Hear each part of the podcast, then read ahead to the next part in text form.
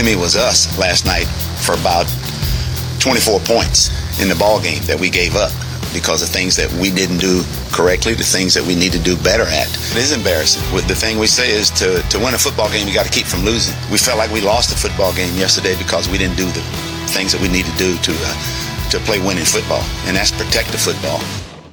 And welcome to another episode of the Turn Up for What podcast, talking your Houston Texans straight from the Great British Isles. It's a centenary edition.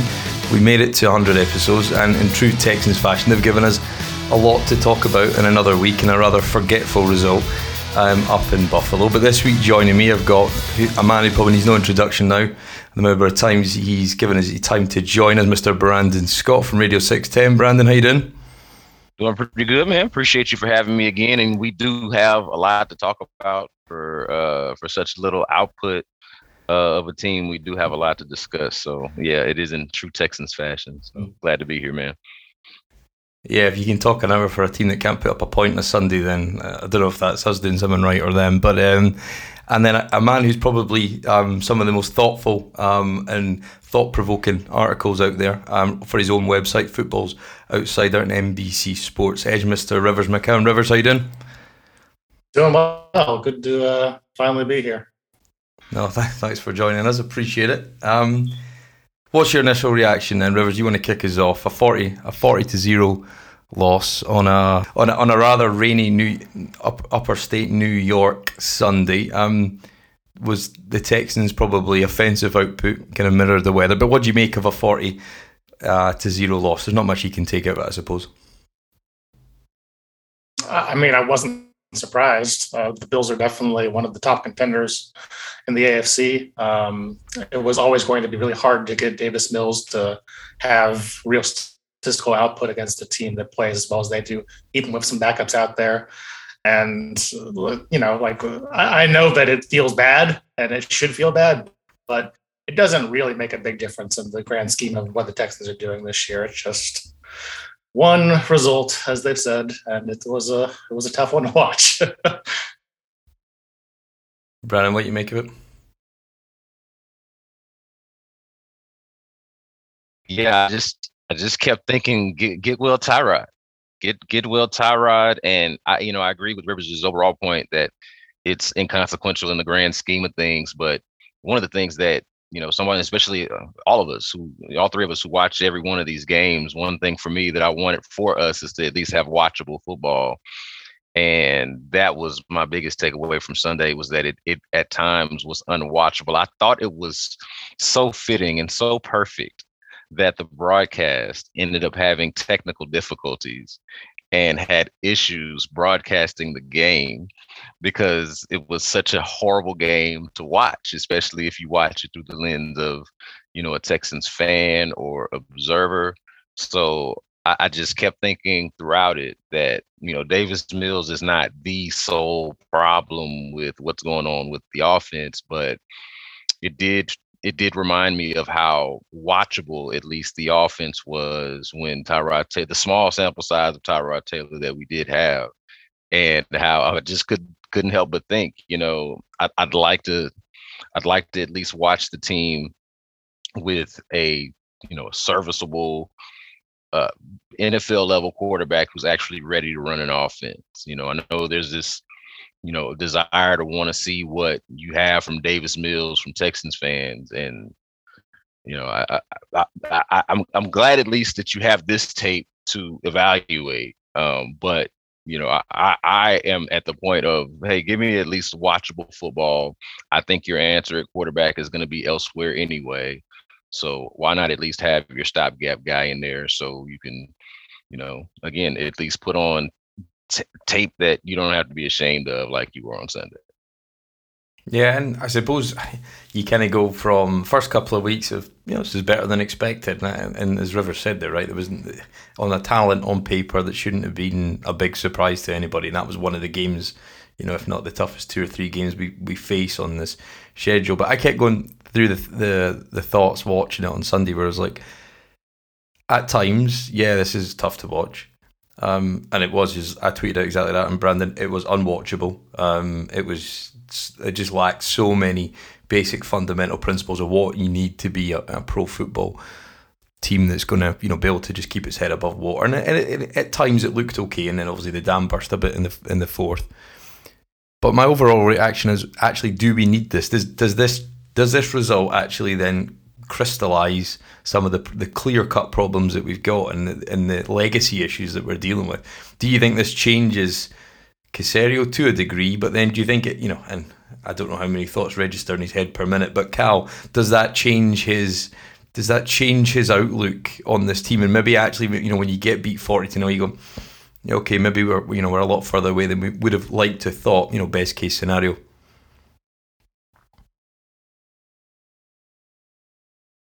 I'm, I mean, I, I I would think that they were aware of that this was a possibility, especially in context like going back to what Rivers said, how it's not that surprising given what where you are with the talent. Like I don't I don't think that they thought they were going, to go in there and be competitive against Buffalo. Now maybe they didn't see forty to nothing coming. I'm gonna be honest, I didn't I didn't think it'd be that bad, forty to nothing. Um, and, and that you know your your quarterback will go out there and post a quarterback rating that one of them was the oh, stove. I don't think they thought it would be that bad, but they had to know and, and have to know even now and before that this is where they are with with the team. That you know they're not going to be competitive competitive against a team like Buffalo. Now, excuse me. Now maybe if being competitive against the Browns might have given them a little bit of uh, of hope of what they could be with Tyrod Taylor. But with Davis Mills going out there and then the weather conditions were what they were, I know they didn't want to make that out to be an excuse, but you know, Mills didn't look great you know, in perfect conditions in a, you know, in a weather controlled stadium, you know, much less out there in Buffalo given those conditions. So, I mean, I, I, w- I would like to think that they were aware that this is how bad things are and they've got they i mean they've got a, a, such a long way to go before this is a viable football team. Yeah that was uh i guess the only thing that i took away from that really uh, was i watched all the press conferences afterwards, of course, and and you've got guys who are kind of clinging to this idea that the culture is building, and and I mean, I'm not in the locker room. I can't tell you what's going on there, but but it's interesting to me that uh, the two big losses that they've had this year have both kind of ended with uh, them pulling out the big culture leaders, your your uh, your Hills, your uh, Christian Kirksey's, your Mark Ingrams, and, and just kind of rallying around, hey, we got a lot of football left. Uh, we can still turn this around. David Culley did a big interview with uh, Mark and uh, John the other day and kind of rallied around that same point where he was just saying, hey, uh, everything, you know, we're going to keep battling, we're going to keep doing the same things we do, and we think that this locker room is going to respond. And I think that's kind of an interesting uh, way to look at 40 to nothing. I think that's uh, that that might be a bit of a stretch, but that's interesting how that was where they came where they wound up on the talking points. Yeah, I think as well like the you know, it feels it felt inevitable that would happen again, or this would happen at some point in the season. You would come up against a team who's far more talented as you. Things wouldn't go your way. Um, it's a it's been a, a formula heavily balanced on turnovers, and which should throw games in your favour. You you remove that basic layer out, and it's an uncompetitive football team at best. But then when you look at the, like a number of games, there's seven games, both against Tennessee, the 49ers, both LA teams uh, Arizona, the undefeated Arizona Cardinals, and Seattle, and you think all those seven games have got the potential to be forty nothing, or you know thirty one seven, or thirty eight seven, or whatever you want to call it. Um, so um, you know, my my thought at the end of the game was well, I find it hard to get too upset about it because you know we can see that happening again at some point, pretty t- you know sometime soon.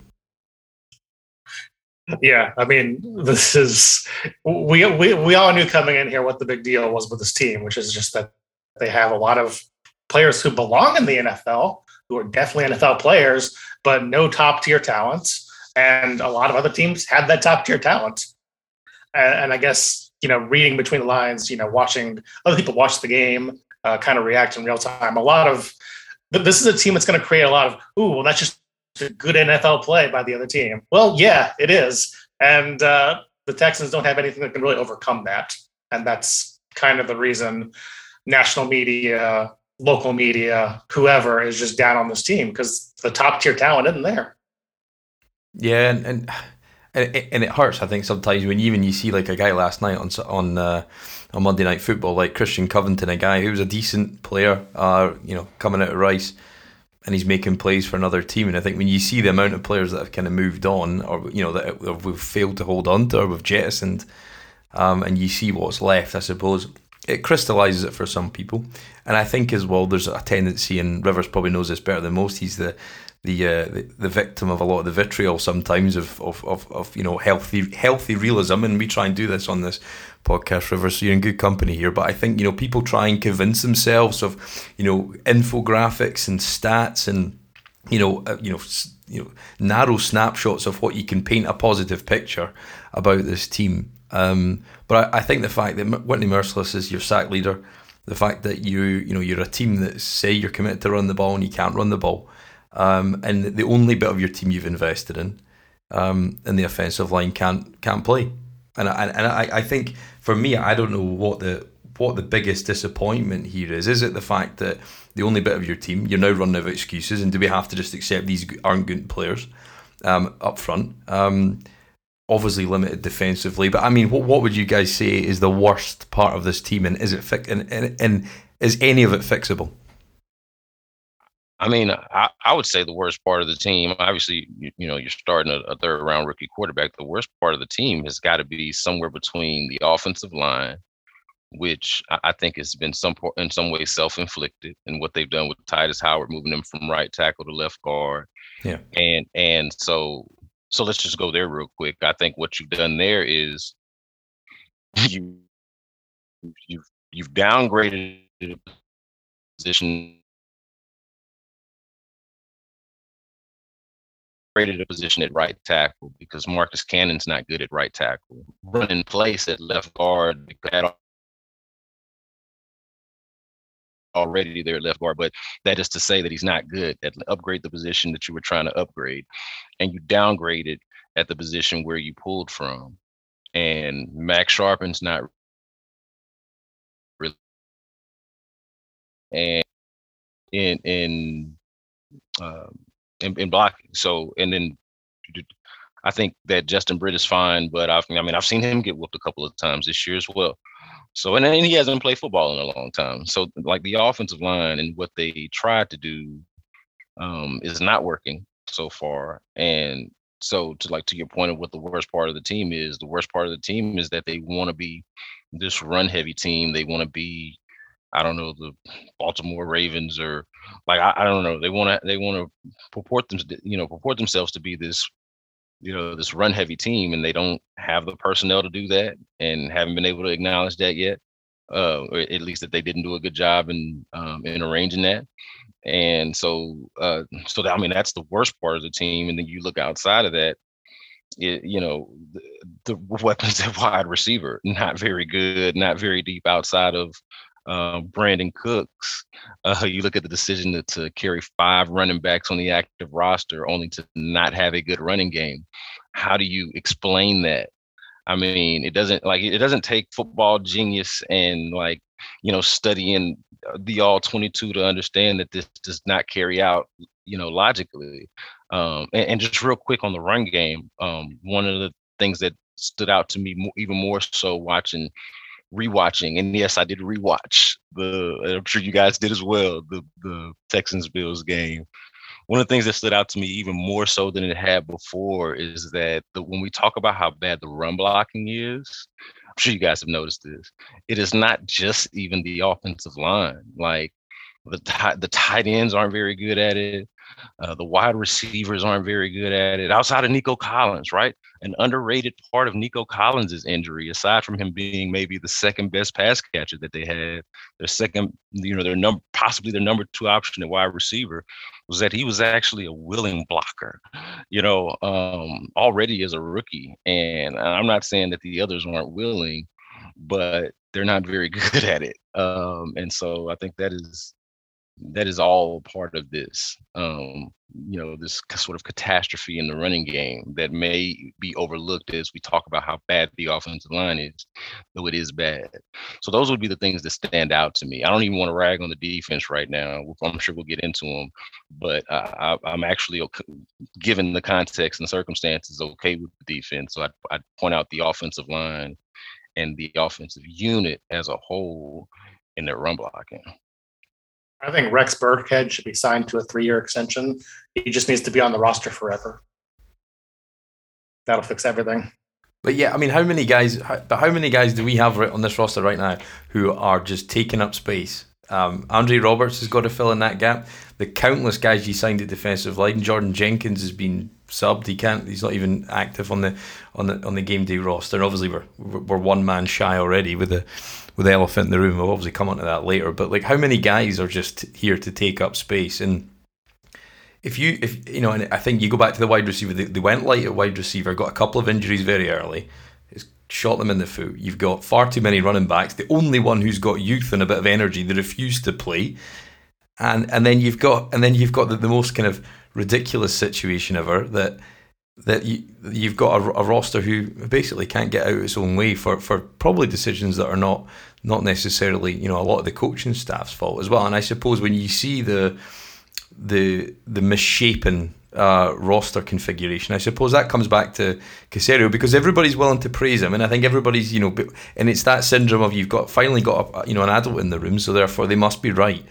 Uh, but I suppose some of his decisions have got to come into question as well because you know we've spent a lot of money on this team. We're not you know we're not sitting on huge amounts of ca- salary cap space. Converted guys to signing bonuses, so you know they've got no real interest in earning that game day check. They've banked you know three quarters of their salary for the season.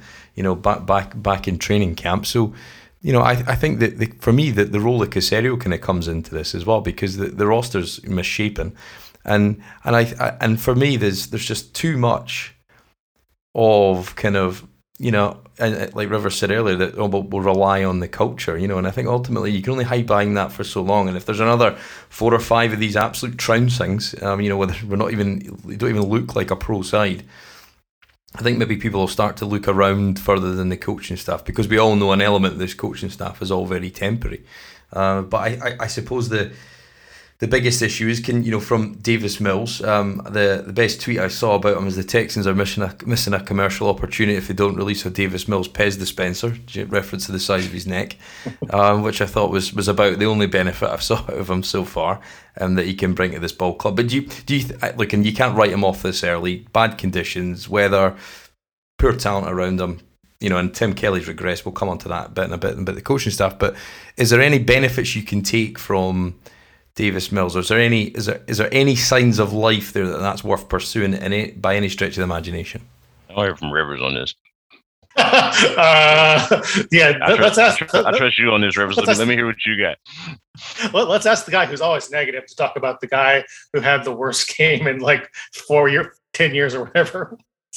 we're, hey, we're all on record. Uh, I want to hear from Rivers, but we're all on record. I, I or for sure, you and I are both on record, I think, on on Davis Mills. But I, I want to hear you, man.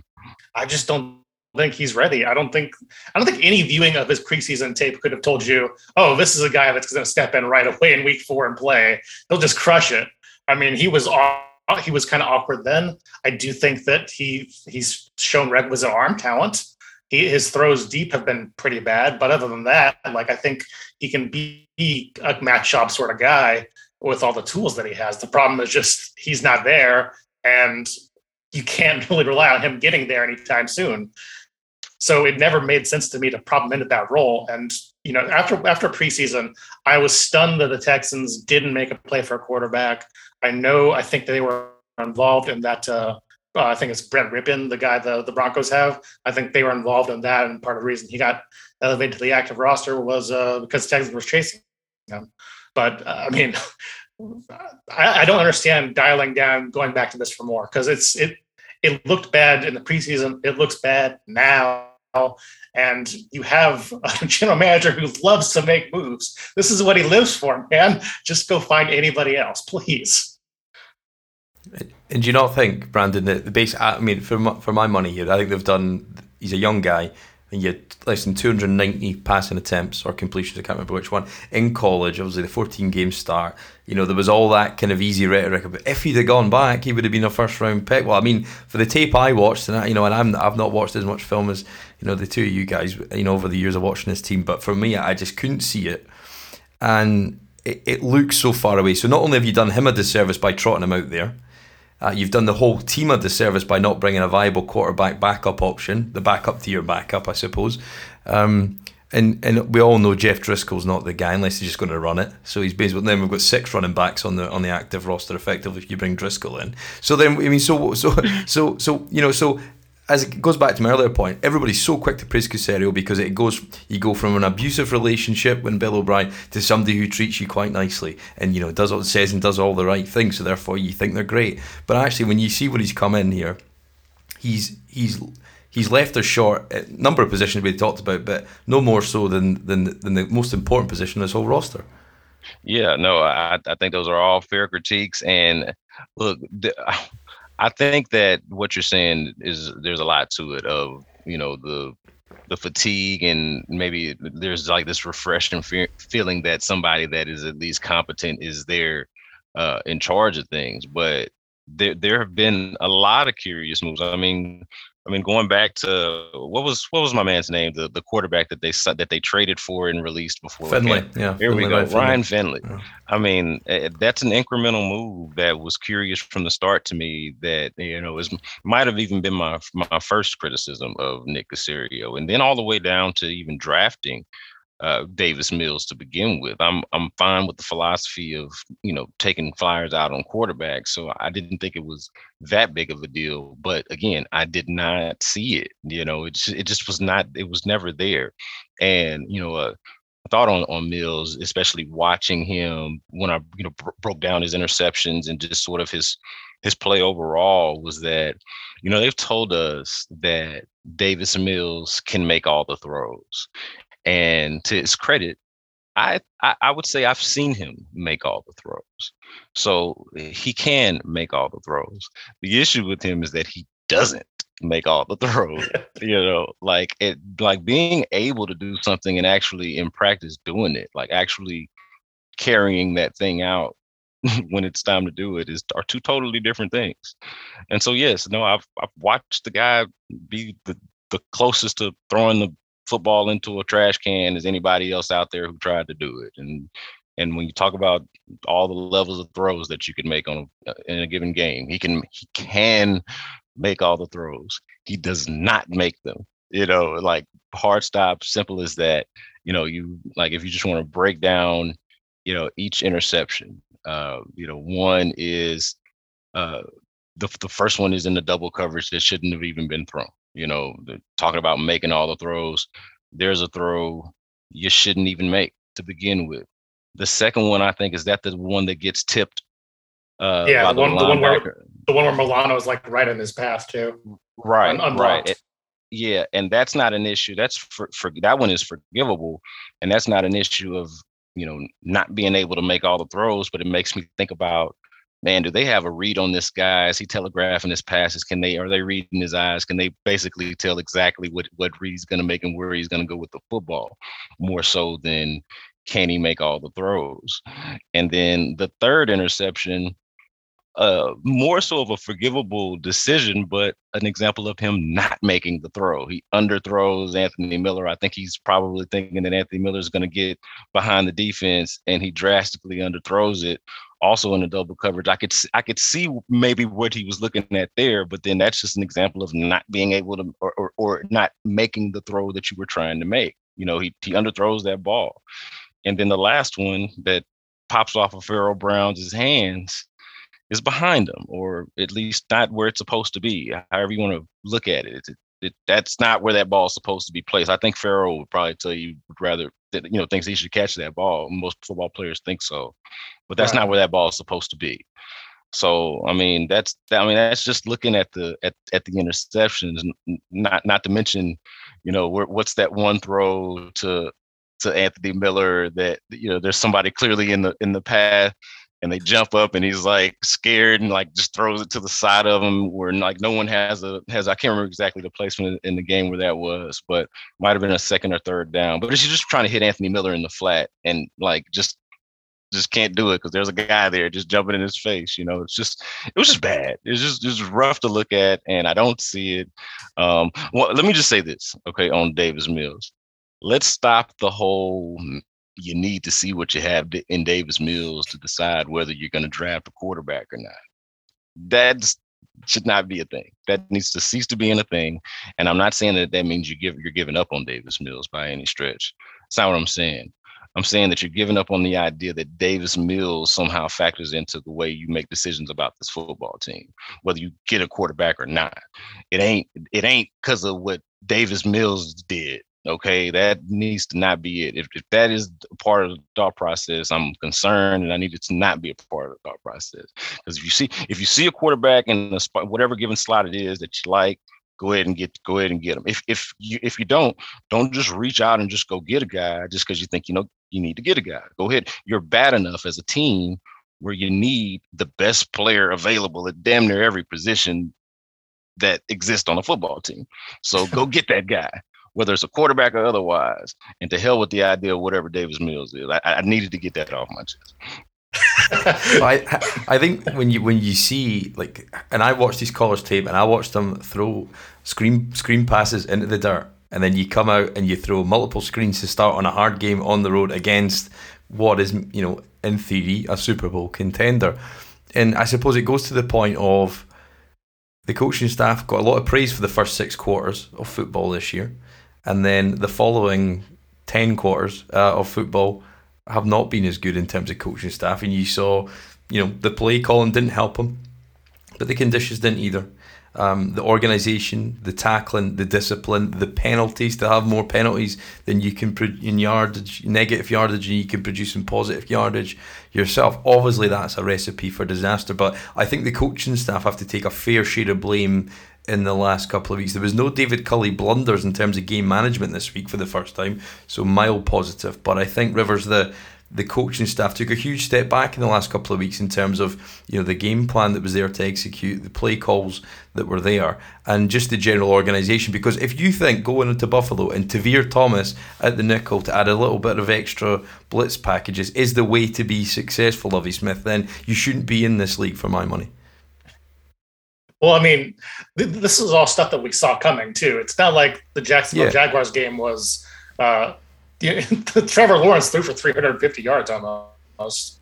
Yeah. Um, it wasn't. This wasn't like a new and surprising thing. The thing was, then they got turnovers, and now you know I think they've like 0 for five on their last five fumbles on actually getting the ball. So I mean that plays a part in it. Um, I think Tim Kelly's doing fine. I, I was never someone who was like, oh man, this is this guy is just killing it right now, even when they were doing well in the first couple games, because I feel like he's never really done anything about the run game. Like that's just been a constant no go. And then as far as the passing game goes, he's kind of like O'Brien in that uh, O'Brien had was capable of doing you know two quarters of just like awesome stuff like bang bang bang this is all good and then falling back into bad habits again and that's kind of as much as I think Kelly deserves credit for being a little bit better this year, like it's not like he became, you know, Brian Daboll overnight. He's he's he's still got some real issues. Yeah, and I, I, for me, it's just the the fact that you know you the, the team was in a position that they looked admirable, they looked organised, and you know that, and that takes that takes nothing. That that you know that is not dependent on the talent you have on the roster, which is clearly lacking. But you can be organised, you can wrap up and tackle well, you can hold your zone and try and keep those spaces tight as possible, block passing lanes, make tackles at the line of scrimmage, get off blocks. All this stuff doesn't take talent. I think when that fades away, it then looks very very ugly and snowballs quickly into what you know is a defeat on the road. But I suppose Brandon, what did you make of the defense? I think when Kamu Grugier-Hill looks like maybe one of your best players only because he can shoot gaps as a linebacker, I think that probably gives you a reminder of where this talent is. And I suppose the, the, the late COVID admissions of Ross Blacklock and uh, Zach Cunningham, I don't think we necessarily missed either of those guys, if I'm honest. Yeah, you know what? I'm so I've been, I guess, again in context and relatively speaking, bullish on the defensive line and the linebackers, like as far as like you know, and against the run, I think they're fine. You know, I don't, I don't have a tremendous issue with with that with them there. I think that the issue with the defense has been, and let's let's just say just on the, on the Bills game real quick on the defense, I thought that that they maximized what they are and what they could be against the yeah. Bills defense, all things considered. Like that's not to give them a pass for like not being good against the run and not tackling well and things like that. Because those things were were an issue. But my overall concern with the defense was the way it was before they kind of made these little shifts around in the secondary and and before what we saw against Buffalo. It's that you know this this zone coverage deal. They don't they don't play zone coverage well, and they they do they do things a lot that they don't do well. Um, is, is what I guess bothers me about the team in general. And so like the I never I don't know if I thought that the corners were the biggest problems as, as much as it was looking back as the that the linebackers don't play with enough depth and the safeties play too deep. And that kind of basically makes them an extremely vulnerable defense, uh, even more so than the way you think of a you know zone coverage defense in the way that you would attack it. Like it's it's like it's like drastic in the way that they carry it out and the way that they execute it. So that was that was kind of has been my takeaway of of how it looks. I didn't think like I thought the differences were marginal. I think Tavierre Thomas was was terrible. I know he had that penalty. Um, I think that was more of kind of a bang bang play. I know you can't have that, but yeah, yeah. you know, I did. I, I didn't. I didn't hate him for that moment. Um, and I thought he was, you know, fine for what he is. Uh, but like Desmond King, I didn't think that you were much better, much better on the outside with Desmond King than you were with Vernon Hargreaves. And and and before you react, I'm not saying that you need an, an excuse. You don't need my permission, okay, to replace Vernon Hargreaves ever. Okay, so I'm not making that case. I'm just saying that the the net result I didn't think was all that significant in in what they ended up doing there and and so i think that's just it's that's kind of a bit of a hopeless pursuit for for the personnel and the talent level that they have in the secondary um i i, I do not love it obviously um don't think it's great but um but it sort of is what it is. I, I have more of an issue with the fact that the linebackers don't cover well and that they're asked to cover, and that um, you know, well, and Justin Reid was back at least, and I think that's maybe Justin Reid and Lonnie Johnson is a better combination than uh, any combination without Justin Reid or any combination with Eric Murray. You know, which makes Lonnie Johnson or Terrence Brooks just the next guy, the other guy to pair with Justin Reid. So, um, so from there, I mean, I think it was fine. I thought the defense did what as, as best they could do given the circumstances.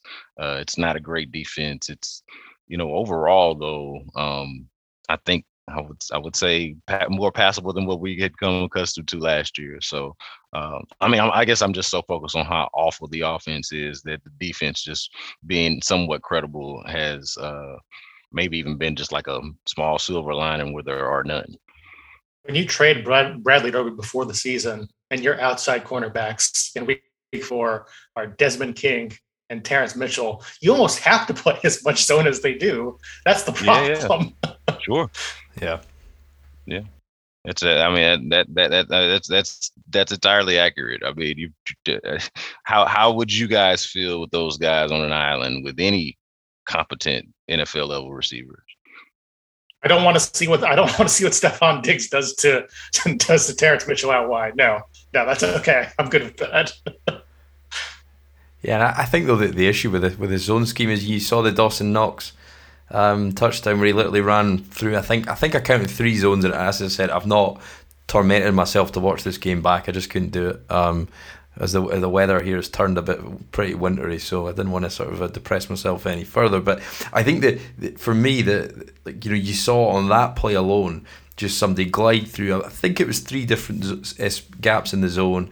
Um, and Josh, it was almost as if they said, if we run these certain routes against these coverages, you'll, you'll find space in any one of them. And he pump faked and just dropped in them. And it, you know, and the tackling was poor at the last minute. People were leading with shoulders and what have you.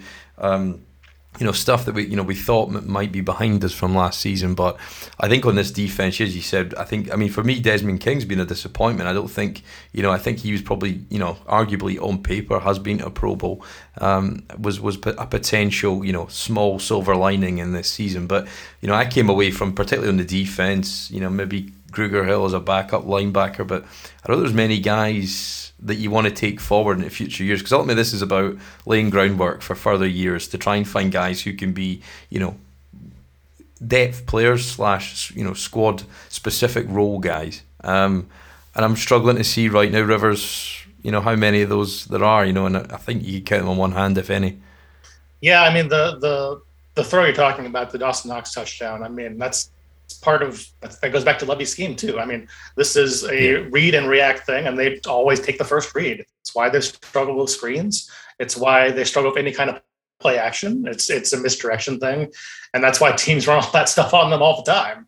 And you know, in this case, you get a little pump fake, and you know, the entire middle of the defense is like, oh, and then all of a sudden, Dawson Knox is running wide open. So yeah, I mean, that's part of it for sure. Um, this I, I, think you have something in John Greenard. I think he played he played pretty well in his first couple of games. I think you know you've got a little bit of flash of Ross. You got a little bit of flash of Charles Omenihu, who I, I don't know if he's going to be long term or not, but he'll be here next year at least. And, and other than that, I'm like, well, I mean, Nick Caserio thinks these guys are good culture guys, so I guess Kamu's there, and I guess uh, Kirksey's there. Uh, other than that, Justin Reid's a free agent, and Lonnie has been up and down, and he makes safety interesting, and that's not something that you want to see at safety. So, I mean, he makes big plays. I hope he grows into it. I think he should keep starting. But as far as long term fixtures, yeah, it's not a defense where you're just like, oh, well, next year we got this guy coming back, this first round pick. This this guy's going to grow a little bit. It's it's it kind of is what it is at this point. And the Laremy Tunsil trade just completely destroyed the draft classes for the last couple of years. Yeah, I mean, I don't, I don't see how you could look at anyone on this team and say de- definitively that they'll be here past, you know, let's call it after 2022. Like maybe the the rookies of the last couple of years, you might just reasonably expect that they're given enough time to, you know, to play their way out so to speak. Um, so maybe maybe the few draft picks that they have had over the last few years are, are probably the guys that are most likely to be around but the but the the roster is not constructed for the long haul. Um, that is not what this is. Um, again, outside of the few rookies that they have, or the few young players and draft picks that they have over the last, let's just I guess call it two or three years. You know, the guys that they'll have control, uh, you know, team control over and everything. So yeah, I mean, you look at the defense, and so who who are those guys, right? That's basically Jonathan Greenard and uh, Ross Blacklock and you know Lonnie Johnson for I guess another year, and uh, Charles Omenihu I guess for another year. And who are you talking about? I mean, Justin Reid is a huge. That's a huge question mark on what they decide to do with that, because even I cannot tell you comfortably what exactly Justin Reid is worth. I don't have a guy. Maybe you guys can uh, tell me, but I don't know what a good market or number is for Justin Reid. I don't know. I don't know if we feel like he's a he's a great player, but he's certainly a very good one. Um, and and when he when he's making plays, he feels like he has the potential to be great. But does he outprice himself here and you know inevitably find some you know a better payday somewhere else? So I mean that's probably get the guy out of all of them you'd like to think, hey, you know this guy will be around, but he might be even the least likely because uh, he might outprice himself. So I mean I don't I don't see a lot of long term solutions on the team now, um, and it's it's why this season to me was so much about evaluating the guys that you drafted over the last couple of years. You know, um, the Greenards and Blacklocks, um, and uh, uh, of course Tytus Howard from a few years ago. I think is a is really a big deal. The fact that they've kind of messed with his position. Um, because that's your last first round pick, you know, before before your next one, and you don't really know what that is now because you've moved them. Yeah, but from... have you not have you not seen the T-shirts though? It says team, team, team. So if, yeah. if they were gonna, if you know, if and that's it, that that and that's where this whole culture thing comes in again. Like like exactly right, you're saying that yeah. they, they did what they thought was in best for the team. They bring in an aging tackle who hasn't played any football for over a year because he was a COVID opt out, and they completely well, they, they, they put his development, the only solitary piece on this on this entire roster who's been drafted at any any sort of premium draft spot, and they've neutralised him by moving him, and I think that that's the that's the issue. I think I suppose Tytus Howard for me is probably one B of the biggest disappointments of this year. He wasn't a great run blocker anyway. You've put him on the left hand side, asking him to do things he's probably still developing in a different position. Um, and you've got Philip Lindsay who came in, who was a good player, but you, you've you've shown a great example. Uh, I mean, I think we could be a, a, test case of a number of years who you lose a great running back, and then fail to replace a running back position in so many ways over so many number of years, over multiple coaching staffs. Um, just fail miserably at what is one of the easiest positions to fill. You know, the Jags have done it with an undrafted free agent, and so when you add all these pieces together, it feels like the squad hasn't improved. It's been a band aid, you know, patchwork quilt, whatever you want to call this sort of roster, and it just seems to kind of, for me, I, I was when I was I wrote a couple of notes down when I was watching it. As I said, I've not watched it back. I'm going off live memory, but for me, I just kept thinking, I can really care less if any of these guys aren't here, you know, in a couple of years' time because I just don't see any benefit in it. And I think that's that that was probably the point earlier I was making that. You know, does Caserio see that? Um, does Cal see that? Um, or does or does uh, or Hannah see that? It's probably more important. Um, but um, you know, I think does as, as, a terrifying prospect as that is, but the but the but the you know the do they see that this is you know that this was thin on the ground anyway? Um, and when you look at it in that context of not many guys rivers to take forward, do you think that do you think it moves the dial at all, or is it just, or do you think they'll just shrug this in culture until somebody you know has the gall to blow it up and start again? I mean, the interesting thing about this, because you're talking about Tytus Howard moving, that's part of the whole culture of versatility thing. And that's something yep. that didn't start with Caserio, by the way. That started with Jack Easterby. That, that happened when he came in. And, you know, you've, you, you've, so you moved, you moved uh, Tytus over to, over to left guard. You've moved Lonnie Johnson to safety. You moved Max Scharping from tackle to guard. Well, like, it's all of those picks now at this point. None of them have been have been given like a real ground to grow on in the slightest, and, and it's something that's been happening, you know, even before Caserio set in the building. That's the scary part to me about this. Um, as far as you know, trying trying to figure out what this team does from here. Uh, I don't know that they can look at what happened as an outlier. I think that when you trade for Marcus Cannon, when you sign Justin Britt, this kind of is what you should have expected. They're not, they didn't play last year. The, it, it, was always going to be a challenge for them to be like top elite players. And that's nothing against them. I'm rooting for them. They've played their hearts out. I, they've done nothing wrong. It's just that they've been put in a position to fail. And that's a recurring problem with this team. Yeah, you know, I and just good to hit on the Tytus Howard thing. Like, I and I think we've we've mentioned already how you've stunted his growth at right tackle, and like even even the outside chance, I thought that you know if you end up parting ways with Laremy Tunsil or trying to flip him for whatever you could get there, that maybe even Tytus Howard had the outside chance of being your left tackle of the future. I, I don't I don't know if that's a for sure thing, but but I I at least thought about it. I, I just don't understand why, if you knew you had problems at both guard positions, why didn't you just go address guard? You you all you did was move Scharping over from left to right, and he's a guy who got benched last year at left at at left guard. So now he's going to be your starting right guard. Okay. And then at left guard, why not just go and try to find you a left guard or draft or, you know, like, why not actually address that position as opposed to disrupting the guy's development development and moving him there. You talk about TEAM, the what's best for the team. Like not even like selfishly thinking about this for Tytus Howard, even though it would be essential to his individual development. Think about what's best for the team there. Why don't you actually go get you a left guard or get you a guard? you know, two or a couple of guards. Like address the position as opposed to say, oh, we're gonna we're gonna get cute and move this guy, and then bring in a guy that we like, you know, a guy that we think has been good or who's been good before but hasn't played football recently, and we're just going to make him the right tackle. I said this before earlier in the show. you know, now what you have is you don't you don't have a good right tackle or left guard.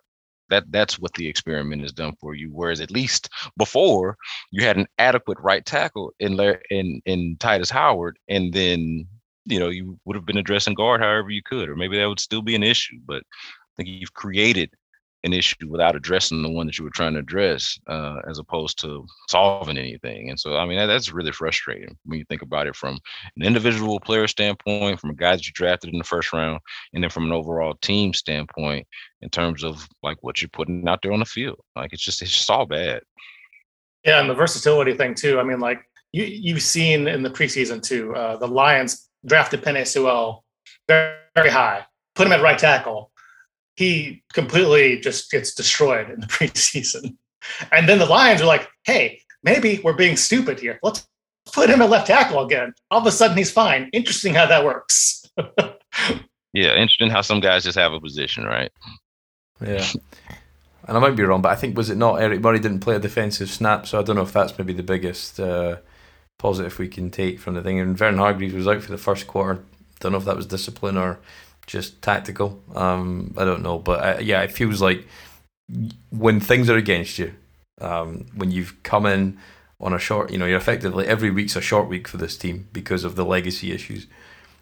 And when you try and make things harder for yourself, I think that's where it starts to grate on people a bit. And I think you see that now. And as you said, it might not be the last. Um, we're looking at New England this week, and I think this could be another example of, you know, you saw the game plan that Belichick devised uh, for for Zach Wilson against the Jets. You saw the various, you know, uh, the number of times he's done this in the past. He's got he's got probably more examples and more variations of a game plan, so we can watch Mills's head almost frazzle out his helmet. And I think that's the that's probably the worry for this week again that you've got a position where you've got a defense who, despite the lack of talent, is going to give you everything they've got, but it's not going to be good enough. Let's be honest, unless you get you know three to four turnovers in your favor and don't turn it over yourself and you're going to have an offense that may probably struggle to move the ball at all, and you and you wonder, will this be the you know? I think I suppose first point is, do we expect a paste and repeat of of Sunday? Um, and if that does happen, do you think that engenders a change and they do look to bring somebody in just in case Tyrod's rehab doesn't go to schedule or goes down again, you know, at some point this season? Yeah, I, I was surprised when, or I guess maybe not surprised that he said it, but I would am surprised at the idea of, if true, that they're not looking at other quarterbacks. You know, David Culley was asked about that directly on Monday and said not at this time. And I asked him about Tyrod Taylor's health and, and just where he's at with his recovery. I, I and I understood that he wouldn't be available, obviously, because of being on the injured reserve. That, that you know this third game is coming up against the Patriots, and he's obviously not available coming up this week. But that you know how soon might he be available? Like how long is it? How long we talking here, basically? And you, you know, you said a couple of weeks. Um, so that I mean, that's I guess that's good for the team, but you know, you you look at the I don't know how much we, we've talked about this, but the backup quarterback situation is is bad. Like Davis Mills should basically be what Dr- Jeff Driskel is, right? The guy who, God forbid, that you have to put this guy in the game. He's on the roster, he's on the practice squad, or whatever it is, however you configure it roster wise, right? But God forbid this guy actually have to have to play a game, almost you know, emer- literally the emergency quarterback. Um, so you know, so you don't have to go wildcat with Mark Ingram or whatever it is. But you you need a viable backup and that they don't have one does surprise me. Um, and uh, yeah, I, I, think that I think that that's a, that's obviously an issue going into this game. I don't think it'll be a repeat of necessarily of what happened in Buffalo because I, I just don't think that the Patriots are anywhere near as good as the Bills.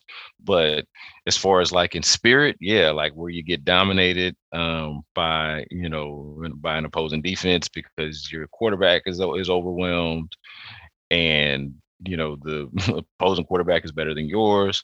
You know, obviously Mac Jones is not Josh Allen. So I, I mean, I don't think that, that it's going to be quite as drastic. Um, but I do think, I do think it'll be an interesting parallel watching Mac Jones, the you know the check down machine that he's been so far, and but effective. I'm not. I don't say that as a as a as a knock. I know I'm kind of tongue in cheek there, but he's been he's been good at it. Like I, I think it's perfectly fine to be a check down artist if you're making good decisions and you're completing the passes and if you have playmakers who can make good on those check downs obviously like a lot of things go into play on on how those check downs work out right? Um, the, the team so to speak uh, factors in factors more into that and i think he's kind of got you know a better supporting cast around him better coaching around him um, but I think it'll be an interesting parallel of what Davis Mills could could be or ha- could have been with more experience and uh, more opportunities. You know, like before now. Like th- if this wasn't his 13th, 14th, whatever the hell start it was since his, since high school. Um, like that's that's yeah. that's that's not ideal. Um, and so um, it'll, it'll just be an interesting parallel. Here's here's what maybe Davis Mills would have looked like uh, if he played a full season, or, and you know, here's what Mac Jones would look like if if he didn't, you know. Um, so, but no, I I think it'll be bad. I, I picked before the season. I picked the, the, Texans to win this game, but you know, I thought Tyrod Taylor would be playing in the game. So, um, and I thought so. I thought they might have had a better chance. Um, I don't think that they'll win it now. So, things are already going a lot differently than how I sort of even predicted them. And I didn't pr- predict them to go out there and be world beaters, obviously. Um, but this is just going to be like the Panthers game, another game that in the preseason I picked them to win because I thought maybe they'd have a chance. And nah, nah, not going to happen. I'm expecting this game to kind of look like a 2020 Titans game against the Texans. I think the mm. Patriots are going to run the ball down their throats. And the interesting thing to me about that is that we've talked a lot about Lovie Smith correcting the, the, the passing game, but that run game, that run defense is still pretty bad. I mean, they they've given up four and a half per carry to I think every team but the Panthers, who were on a backup running back was a rookie or something. Like this is this has not been fun to watch in either any way either. And I think it's going to look like Mac Jones play action, check down, check down, check down. Uh, Jakobi Meyers underneath, and it's it's it's disheartening to just you're nine point home underdogs to a one in three team starting a rookie quarterback. It's like that, that's that's a level of crystallization. That's the word you used earlier. That's level of crystallization that's really setting in for me now is, oh my goodness, this could be really bad until Tyrod gets healthy. Yeah, but but I mean, yeah. you but but you are but you're also the you're you're also the one in three football team starting a rookie quarterback uh, who's not as good as and your rookie quarterback is not as good as the other one in three football teams rookie quarterback. And that one in three football team has the best coach of all time, and you have a first year head coach who's not the the the, the best coach of all time. Whoa! Whoa! Breaking news. hey, I went out. I, I, went out on a limb. You heard that here first on the Turn Up for What podcast. That David Culley is not the best coach of all time. and and I, my fear as well for Culley is like, as you said, it's like, does this keep going in the same direction all year. And look, it only gets harder as you get guys nicked up. You know, you, you saw what one injury completely transformed this roster. Now, I, I wouldn't rule out, you know, Tyrod to come back at some point and for them to be more competitive than they are now. But right now, they just look, you know, for Sunday and then Thursday night as well at times, despite Carolina doing everything they could, playing undisciplined football, you know, penalties galore, um, giving you every chance you probably could have asked for um, to get back into that game. You couldn't take it apart from one drive a two minute up tempo uh, drive. And, and, and look, I think you know Sunday was one of these days everything went against you. Um, but I, I just think that there, there has to be a, an element of you know could you, I, would probably rather had Shane Lechler out there, you know, throwing as the emergency. He was always the emergency guy, wasn't he? If, if the quarterback went down, that was what O'Brien said. He'd come in, and do you know what? He might have completed some passes, and he might have known where to place the ball. You know, Brandon Weeden, you know, and you know, was looking around. Is TJ Yates still, you know, fit enough to go? And like, you know, and you think of all the, I know, and look, the guys who are on the street right now are not good. And are they going to be all that much better than Davis Mills? That I'm sure the coaching staff, through their own pride alone, would suggest that they won't be better than Davis Mills because he's had full training camp, etc. Um, he knows the system, he knows the playbook. But you sometimes wonder if you brought in even a Cam Newton with one arm, and he, even if you just gave him, you know, QB options one every three plays, and you managed to squeeze enough out the run game, you'd be better than what we saw Sunday. And I think that's the that's the the point that you know how much does the people take of this? And if it just slides in, in the same direction it is now, and you've got Coach Culley there, or caretaker Culley just looking like a rabbit in the headlights, not really knowing what to, you know, which way to look, what to say. Um, it's got the potential to get kind of ugly, I think. Yeah, I mean, look, Culley, I, I was I did a, a hit with one of the TV stations here in Houston, and I think one of the questions, you know, how you got to do those quick, you know, like little bits for TV, and it was like David Culley by the bye week or by week eight will be what, right? And the and you use a word, fill in the blank, and my word was aging. He will be aging like David Culley. I think. uh say what you want about him as a coach. I think he I think he looks pretty good for 65, 6, whatever he just turned. I think he might have just turned 66. I think the man looks good for his age, you know, for yeah. for now. For now.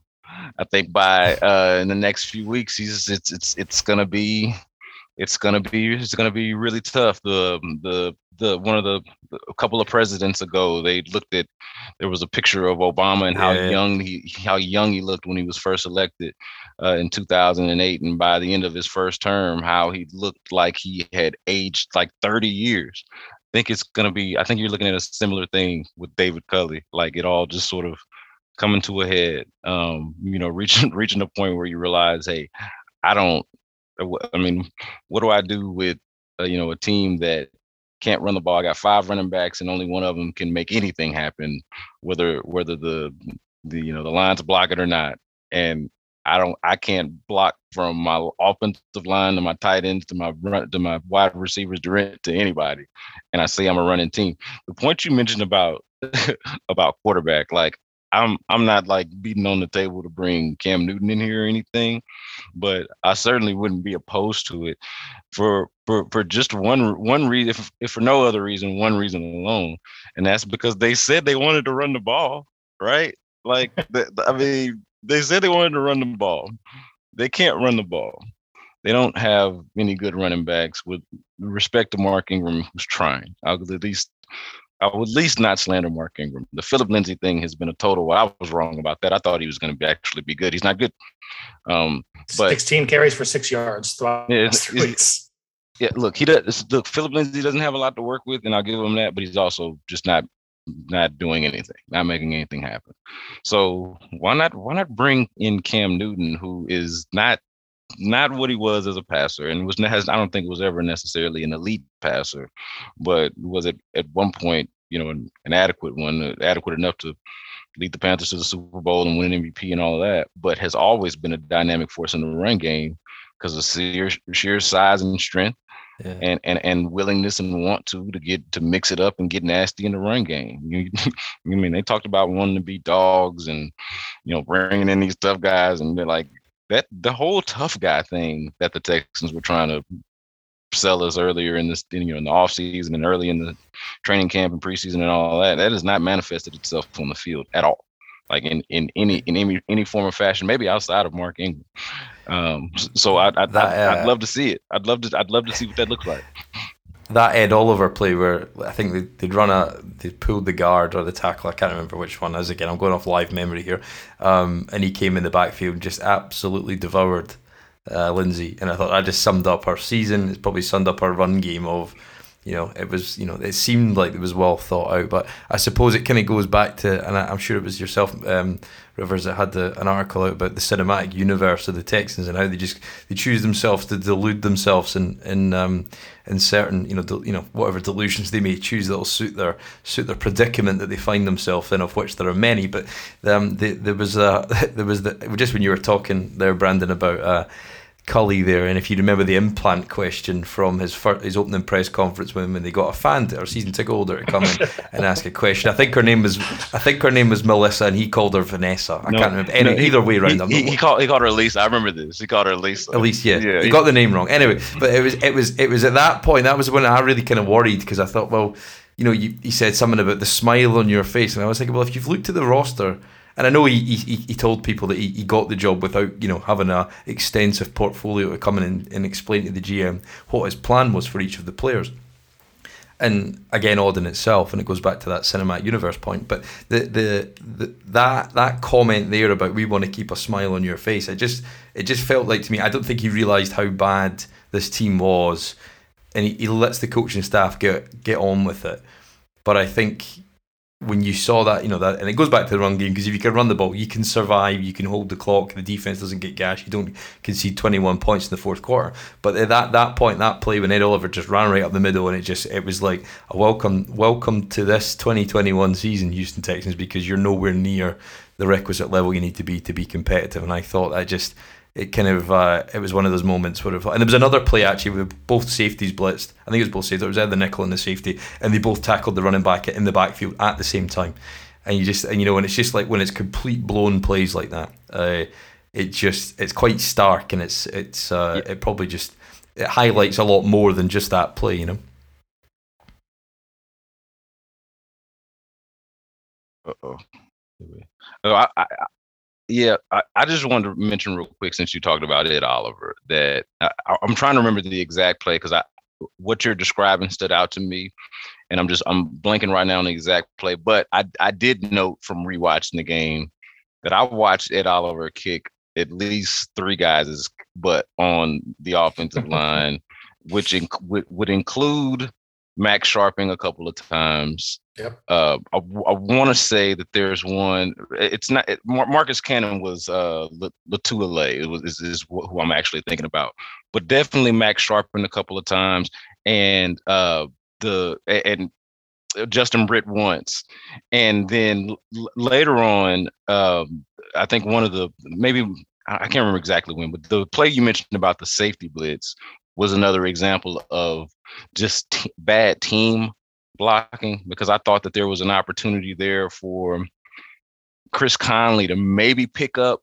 Hyde and all he did and and maybe not but all he did was like just fall into the into like the the muck of whatever was going yeah, on just with threw the himself in the pile yeah. And, yeah. and, it was like what do you what do you do like he wasn't making himself useful I'm, I'm i don't know what the blocking scheme and assignments actually are but i see a guy that is that's coming wide open over here and and a comparable size guy you know we've got a safety and a wide receiver. That's i like that matchup there. And instead of the wide receiver maybe picking him up he's just like in the muck of nothingness you know and not contributing at all you know and it's just that's, like a, that's a good like title a for the show the muck of nothingness.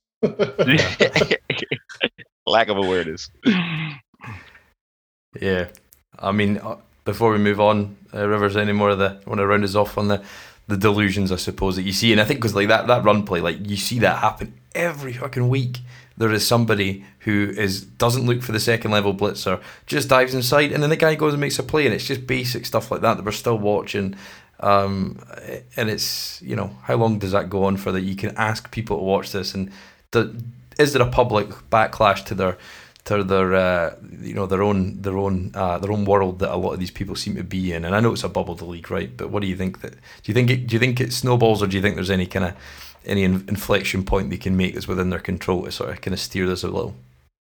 I mean, everything we've seen so far has been just dialed right into the same delusions. So it, it's it's hard to, it's hard to think about a way that this team would get it wrapped around their heads that we need to do read option stuff. We need to bring in Cam Newton. We need to, uh, you know, trade for somebody who can help in the near term as well as the long term. But it, it's really hard to understand from what we see today how that happens. And even like, you know, the competition ethos that they preached all training camp. Well, okay, we had a competition. Mark Ingram won. David Johnson won. Philip Lindsay won and now they'll have the same roles for four weeks in a row and nothing has changed even though the run game has been brutal so what was all that competition mindset really worth what, what, where are all those big tough competitors i heard about that were just going to push everybody and everything would be great because I'm, I'm not seeing that on the field for sure and, you and, forgot one. You, you, you forgot one. Rivers. Uh, Rex Burkhead won too. By the way, from in that competition somehow. So Rex just, Burkhead just won, won th- what Rex Burkhead won three carries a game or whatever it is. yeah, and I guess to, to end this point, just as Brandon was saying, uh, talk about David Culley at the bye. The word, the words I would use by by the bye, David Culley's tongue will be bleeding.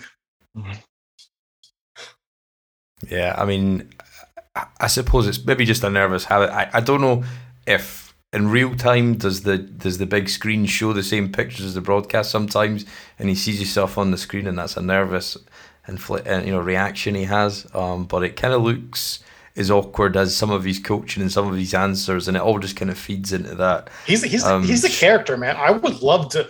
He he did a, a, thing with the Texans yesterday where they you know had had John Mark some questions, and he talked about how much he loved horror movies. I would listen to David Culley talk all day. Just as a football coach, I'm like, what's happening here? Yeah, because yeah, he's he's the perfect like position coach, maybe even assistant position coach you know, he's a guy that you know can bring some experience, can you know can motivate guys. But to lead a football team and stuff, and I always thought like when Caserio can, and I look, and I know we're kind of getting off on a tangent here of, of you know, and it's easy to get the knives out, and it's easy to to uh, to really kind of go at them after a, a, bad defeat. So you know, we obviously there's a lot of football to be played, but it certainly looks like it's trending in a very specific direction. But I think I always and go back to that, and again, strange press conferences, and these are where you kind of see the internal meet the external at times. But when you know Caserio kind of said, well, you know, wouldn't you want to play for this guy? Isn't he a great guy? And all the time you thought there was something uneasy about it, and some of that uneasiness is now kind of fallen off, you know, or fallen in very much in the public light, and you see it, you know, a disastrous kind of football product out there. So you know, it is what it is at this point. But you know, I think we're in agreement. I think you know there's going to be an uphill battle against New England, and we'll see where that one takes us. Um, a, a, wide variance of outcomes, but I can't really see much more than uh, unless there's some a number of plays fall your way. You know, all those forced fumbles and and etc. kind of go your way, then we might get a result. Um, but this, you know, you wouldn't be talking about this team if you didn't talk about the continual circus that they've created partly and well, their quarterback created partly. Um, I suppose the talking heads were, were out in force again. Um, Jay Glazer really kind of you know pumping the throttle a bit on the Watson rumours. I suppose my re- always reaction is there is no news, but we're trying to make it news. Have you got any more reflections on where this sits at this point? Because it would seem un- eh, completely implausible to make a move at any point between now and the end of the season. But do you think, in any stretch or form, they've surprises before? Do they get do they get tempted pre-trade deadline, or do you think this one just fizzles out on the long game?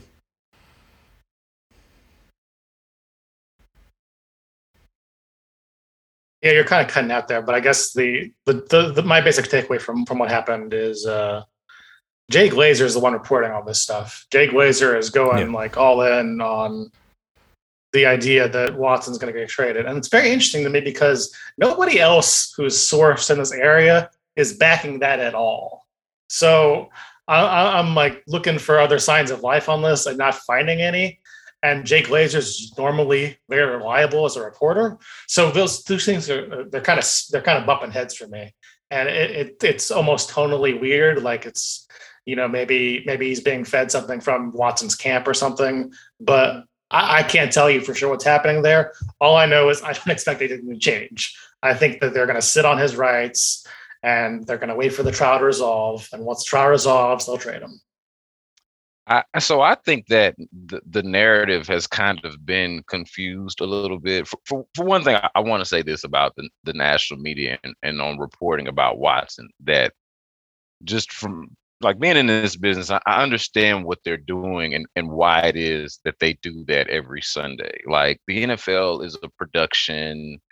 They like this is this is a day to report and to and a day to update the national and worldwide audience like like everyone who follows the game so like everybody is not as entrenched in every watson headline and every nugget about what's going on the way the three of us are and the way probably most of the folks who listen to this podcast are you know there's a national audience out there who's like doesn't know anything about like knows next to nothing about what's going on with Watson. They just see one of these great quarterbacks who they probably know says he wanted to be traded. They probably know he's been accused of stuff, but he's also still on the team. And like, what the hell's going on there? Like, what's that about? And so I, I understand why the the national networks and and outlets feel like it's necessary to do like a, a weekly update, even if there's nothing really to update. It it sounds redundant for us who know that there's nothing new, but I, I get the purpose that it serves. As far as like the actual reporting, what Rivers is talking about, and what Jay what Jay Glazer is reporting, I, I, I do find it interesting that no one else has been able to like co-sign this idea that the Texans are softening their stance. But I, also didn't really feel like it was it's ever really been or I question how much it's really been about that or that there's like a exact time when they feel like it's right to, to trade him. I feel like if it if they get the offer that they like, they'll do it, whether it's now or the trade deadline or at the end of the season. Like it's like there's a there's a price, and if you pay it, then they'll they'll trade him. Like I really think it is that that simple. I don't think they're waiting for draft positioning specifically because I think that there's limited teams that are actual possibilities. So in that regard, it doesn't really matter. Like, like I'm so, sorry, Texans fans and people who want what's best for the team, TEAM. That's not going to be a part of the equation because there's only, you know, Watson gets to pick his destination effectively, and Watson's preferred destination ain't got nothing to do with who finishes last and where you where you think he should go and all of that, all of those idealistic uh, aspects of of the of the process here. They just don't really factor in for the folks that matter. So I, mean, I, I, I I don't understand exactly what the whole softening their stance is. That that was just like, a fresh angle on a stale topic, but I understand why they continue to report the news, even though even though there's no news. And I think the important things that you can glean from what you know, like just from what you hear on the record and out in public, is when Nick Caserio says that the Deshaun Watson situation is day to day, I take that almost literal and I kind of read between the lines there, right? Like it's day to day in the sense that today's on the team. Tomorrow, in theory, we could agree to a trade, and then that day he's gone. you know, literally day to day, and uh, and so like that's and and and and also like he's not he doesn't want to say, hey, we're gonna trade this guy. So day to day is his way of saying is, is basically to me his way of confirming to us that they are not shopping him, I should say, but taking in offers or you know if they if yeah. they, if they're coming. So so I, I, think I think the Watson thing has actually been clear for those, or at least should be clear for those of us following it closely. And then I understand why it would be confusing to those who are not. Yeah, and I think I suppose yeah, it's one of those things, and I, I don't know how, how much validity there is in the, the three first three thirds that they reportedly rejected. I, am not sure if you wouldn't have taken that considering the circumstances, but yeah, I mean it'll rumble on, I suppose. Um, I suppose that the whole interest of that is when you do move on, you have picks. I think looking at the college slate this weekend, you saw uh, Corral, who was for Ole Miss, who was probably you know been the number one guy, not be the overly productive against Alabama, which is probably a good test of you know how good he can be. Um, from how much of you know the limited you know tape you've watched of the college game, Rivers, is there anybody out there that you've kind of you, you think is is worth a look, or is it really just get, at this point it's got to be BPA and we'll you know, when it comes draft time and move on. And actually, where we are as a position, I kind of like when people say, "Oh, there isn't a number one quarterback out there," and I think, well, you know, if you see some of the guys that are struggling this year, I'm, you know, I'm okay with that. Let's just start rebuilding first, and not uh, and not force the issue unless somebody's, you know, un, you know, undisputedly in your lap there as a quarterback. You know, come draft time. I'm a big Malik Willis fan. I think he's probably the best quarterback I've seen so far, uh, and he's definitely upped his game this year, which has been impressive to me. At the same time, I think the way that he, he's being viewed by NFL scouts is interesting. You've already got kind of the the the small kid stigma. I think he's six one, and then you've also got the small school stigma. We've had like Trey Lance get drafted number three overall, but Trey Lance was six five or whatever, enormous uh, prototype quarterback traits and all that. Willis is not that. So I'm I'm kind of curious where he winds up. I think Mel Kiper had him as like 16th overall, kind of like split the difference between he's a second round pick because of his size and school, and also he's performing really well. So uh, I don't know where NFL scouts are going to wind up on that. That would be the guy that I want out of this class so far. I'm sure there's still time for somebody to impress me. I know that Spencer Rattler can improve, and he's had a bad, you know, start. But but yeah, I mean, this is kind of where I'm at. Is you take best player overall, number one or number two or whatever it is. And then if Malik Willis is a guy you want, you trade up for him, just like you could have traded up in 2014 to go back to those parallels for uh, Teddy Bridgewater if you wanted him. Yeah, I, I, don't. I don't think I could say it any better. And and I haven't watched a ton of Malik Willis, but he's the only one who hasn't like in any way disqualified himself, right? Like Sam Sam Howell, I feel I feel like maybe did that in his first game, like in the first week.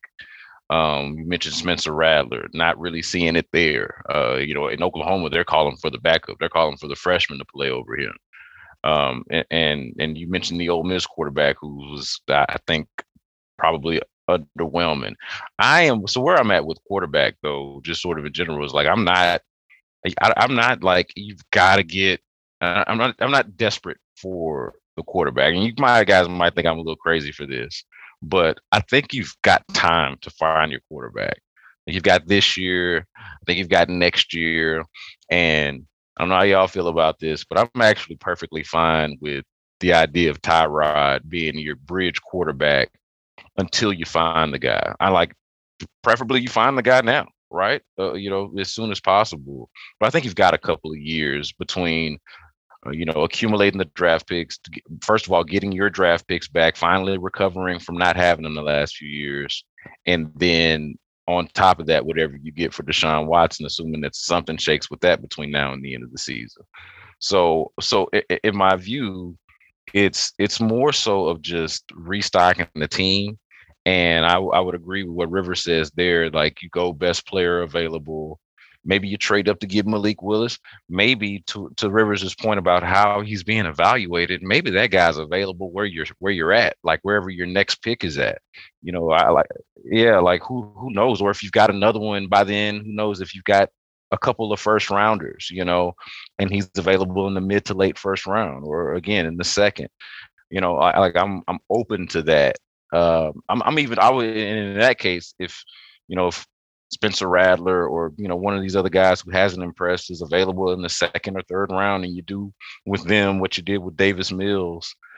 I'd, I'd, I'd maybe even be open to that. Maybe want to see a little bit more of them before I say for sure on that, but would, would probably be open to that. Um, I, but I, I do think that they're probably better off with Tyrod Taylor this year and maybe even next year until they, you know, until they get these draft picks and can really kind of sort of find the guy. Um, you know, so I'm, I'm totally I'm totally open to not even you know dealing with the the quarterbacks of this class. Oh, I would I I would want to take swings in this class for sure, even if because because Tyrod Taylor he's you know uh, he's obviously a good guy. He played very well.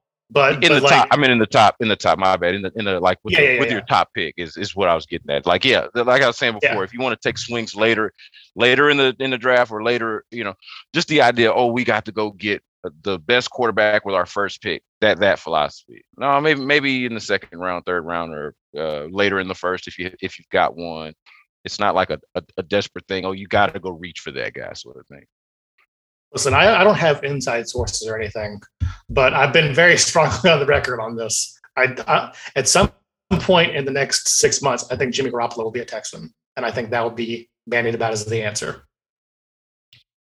Yeah, I don't think you're. I mean, yeah, it would make sense, and there's a, a lineage there, I suppose, to to draw back to some, the man who drafted him to try and you know bridge um, into you know the, the future. On, um, on, on record as saying very complimentary things about Jack Easterby as well. So, Yeah, yeah. Starts to get a bit uncomfortable, doesn't it? I think just before we finish on that bit, um, we've got one one more bit to talk about, which is rather interesting in the time we've got left. But um, very quickly, Rivers, who's your best non-quarterback you've seen coming out in the draft this year? I mean, I think you got to go with uh, with Kayvon up at Oregon. I mean, he I know he has Yeah. he has not played a lot this year, but what he's shown, I mean, it does really feel like 2014 all over again, doesn't it? It feels Yeah, like I'm yeah, watching the new Clowney go to work, and that's kind of where I expect things to settle if uh, the Texans wind up number one overall. Yeah. No, I think you're right. I mean, he's he's a man amongst boys at college, so uh, very similar to Jadeveon Clowney. And to finish off uh, on a point which was in the media last week, and I heard you talking about this, Brandon, last week on the radio, filling in uh, for Landry on this. But um, obviously, the Seth Wick- Wickersham book came out last week. Um, Better to be feared if nobody's seen it. It's a book by an, an ESPN employee, I think. Um, and uh, he's written a book about the Patriots. Good timing with it, with the, the, the Patriots going uh, or, or having the return of um, Tom Brady with Tampa Bay um, as the late kickoff on Sunday. Um, but there was a story in there whereby I'll just round this off really quickly. Is effectively Bill O'Brien got got word that potentially Robert Kraft want to move on from Bill Belichick, odd as it seems. Um, and word got back that Tom Brady had suggested Bill O'Brien might be a suitable candidate to replace him if Josh McDaniels was going to go and take a head coaching role. And and this got back to O'Brien, uh, who, and I, I laughed at the, the, term O'Brien confidant because you, you, I just had a, an image of somebody in a bar that he's had one too many and he just starts talking to and telling him about you know his inner secrets because he doesn't seem like he he keep that many close circles, Bill O'Brien, just with his temperament. But anyway, and he, he basically uh, intimated that he wanted to get fired. And then I suppose when you think of the offshot of that, somebody who wanted out or confessed to somebody who wanted out, the validity will never know. But I think this guy's pretty well sourced and pretty well respected. I've not seen many too too many people trying to discredit this uh, viewpoint, but I think it, it probably sums up the the downfall of this team um, through an owner who was ill and is Gormless son kind of takes over and, and doesn't can't really see the wood from the trees because he's just never really been engaged. You know, Brandon and I talked about the video games in his office um, clip that we got on one of the, the the national podcast, and you think if the guy who wanted out, you gave all the power to, got rid of some really really good football people, and Rick Smith including that, um, and he leaves a car crash in his wake, and I suppose that that anecdote probably sums up the downfall of this team, and I suppose it probably again go back to it probably crystallised the downfall a little bit, really, and kind of put a bit of meat on the bones. And it, in the context of everything that's happened, that story makes a lot of sense.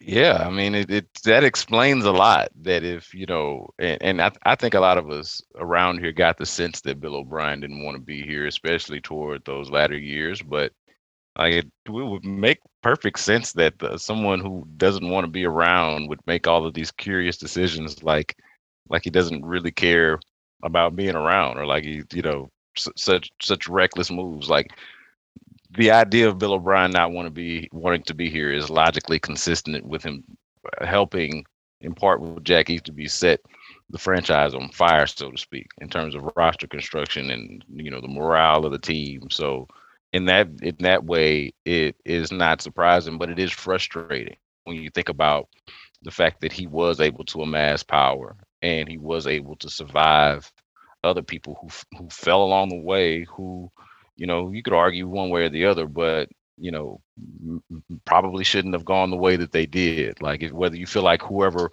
was was ousted by Bill O'Brien should have been a part of the organization or not uh, it probably shouldn't have gone the way that it did um, with with the way you know there appeared to be like some backstabbing and, and house cleaning um, like just the way the thing the things played out the last couple of years. It makes you feel even ickier about that when you think about the guy not even wanting to be here uh, to to see it through to see it through to the end. Um, I am curious about Tom Brady wanting Bill O'Brien to be his head coach.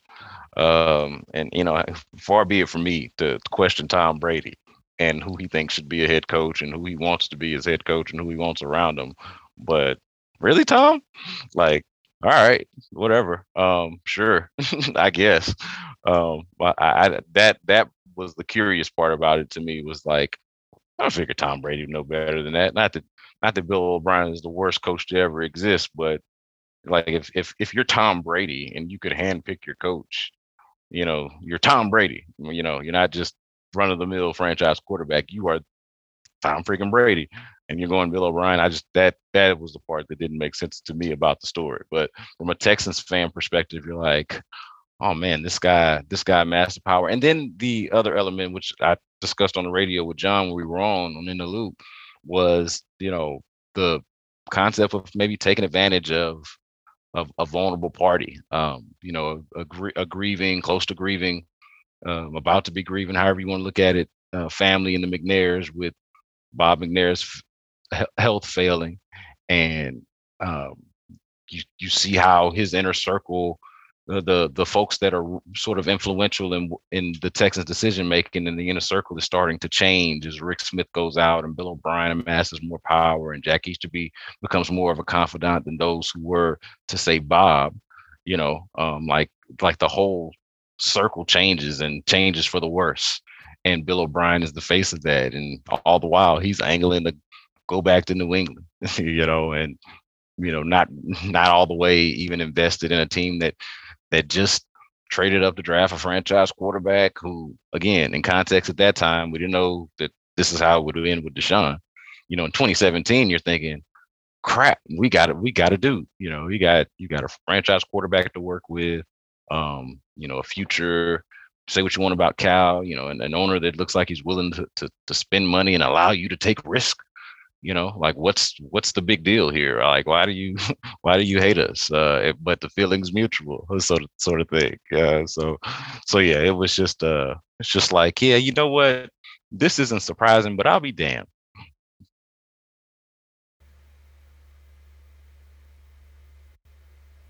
Rivers in it and add on that uh, round us up.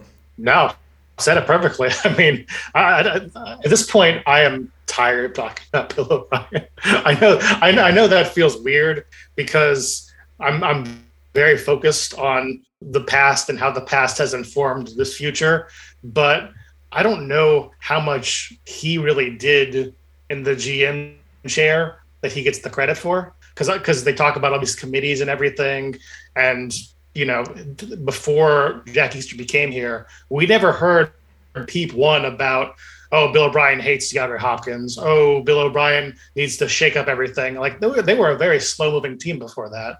So it's very interesting to me how much of that blame O'Brien gets. And I'm fine with, you know, Schadenfreudening Bill O'Brien's Alabama stuff, whatever. That's all cool with me.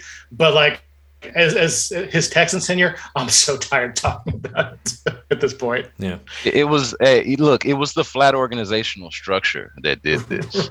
what, what, whatever, whatever it is that a flat organizational structure was, you know, and we all made fun of it at the at the time, but uh, yeah. it's essentially the the flat organizational structure was, you know, in some in some hierarchy and hierarchy in some order.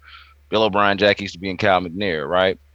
Yep. Well, whatever, like whatever the flat organizational structure was, was the flat lining of the Texans as we knew them. So you can go Bill O'Brien or Jack or Cal or, you know, blame them all, but it, and, it and it's, it's guys like moment. Matt Bazirgan. Yeah, but like Matt Bazirgan, James Liipfert, they stood by and watched it, and they're still here. So you know, and I think when all the time you think, you know, was this going to be a new era? And it still feels like you know that story. And uh, you know, and you're right. We should not be talking about the former head coach now. You know, sort of four or five games into a new season. Um, we should have moved on. The well, legacy. That, that's a good point. Again. That's a good point about about uh, Matt and James though. Like like scouting. I'm, watch that happen. I, am not saying whether, whether they should be here or not, but I mean, you think about scouting has been it seems to have been in t- scouting and talent evaluation is just as much of an issue as decision making. So I'm I'm with you on that too. Like yeah, you know, I, am they've been extended. Yeah, yeah, yeah, you should have probably would, done away. Yeah, I would love to sit down. I want to sit down with the entire scouting staff, and I want to give them truth serum. And the only two questions I'm going to ask are: Why is David Johnson here, and why is Vernon Hargreaves here? That's the only questions, and I want to hear real answers. and I think the reasons extend beyond football all the time, and and, and I think that's that's the probably a fitting way to end the hundredth episode talking about uh, Houston Texans. It's not just about football, and the turn up for what? As a lot of people keep asking, are you going to change the name of the podcast? But it was a rhetorical question, just with a change of spelling. Um, of a question I've asked myself many times, and again on Sunday, why did I do this to myself? But like an hour and 30 minutes here talking about they keep it interesting at least. But Brandon Rivers, thank you very much for your time on the 100th episode of Turn Up For What podcast. If you're not already, check out the website at podcasttexans.com. If you're watching on YouTube, give us a like, subscribe, but give us a review on the audio version on your chosen platform. But guys, any last words before we head out here? Yeah, no, just I'll just, just get, get get well Tyrod Taylor, man. I, saw him uh, in the in the hallway uh, last week before the Patriots game. I'm sorry, uh, before the Bills game, and uh, he, you know, looked looked all right. Was walking fine. What didn't have a limp. So um, we asked him how he was feeling. He said he's feeling good. So I hope that means that uh, you know, we see him pretty soon. all, all, I gotta say is, uh, for not for me because I'm a Mets fan, but for the sake of the rest of Houston, go Astros. right on. So the silver lining as they get ready for the playoffs, I think, in the Houston sporting landscape. But guys, thank you very much, and uh, thanks again for everyone for listening. And uh, here's to another hundred more episodes. Hopefully, some more success littered in there at the very least. But uh, thanks again, and we'll catch you again next week.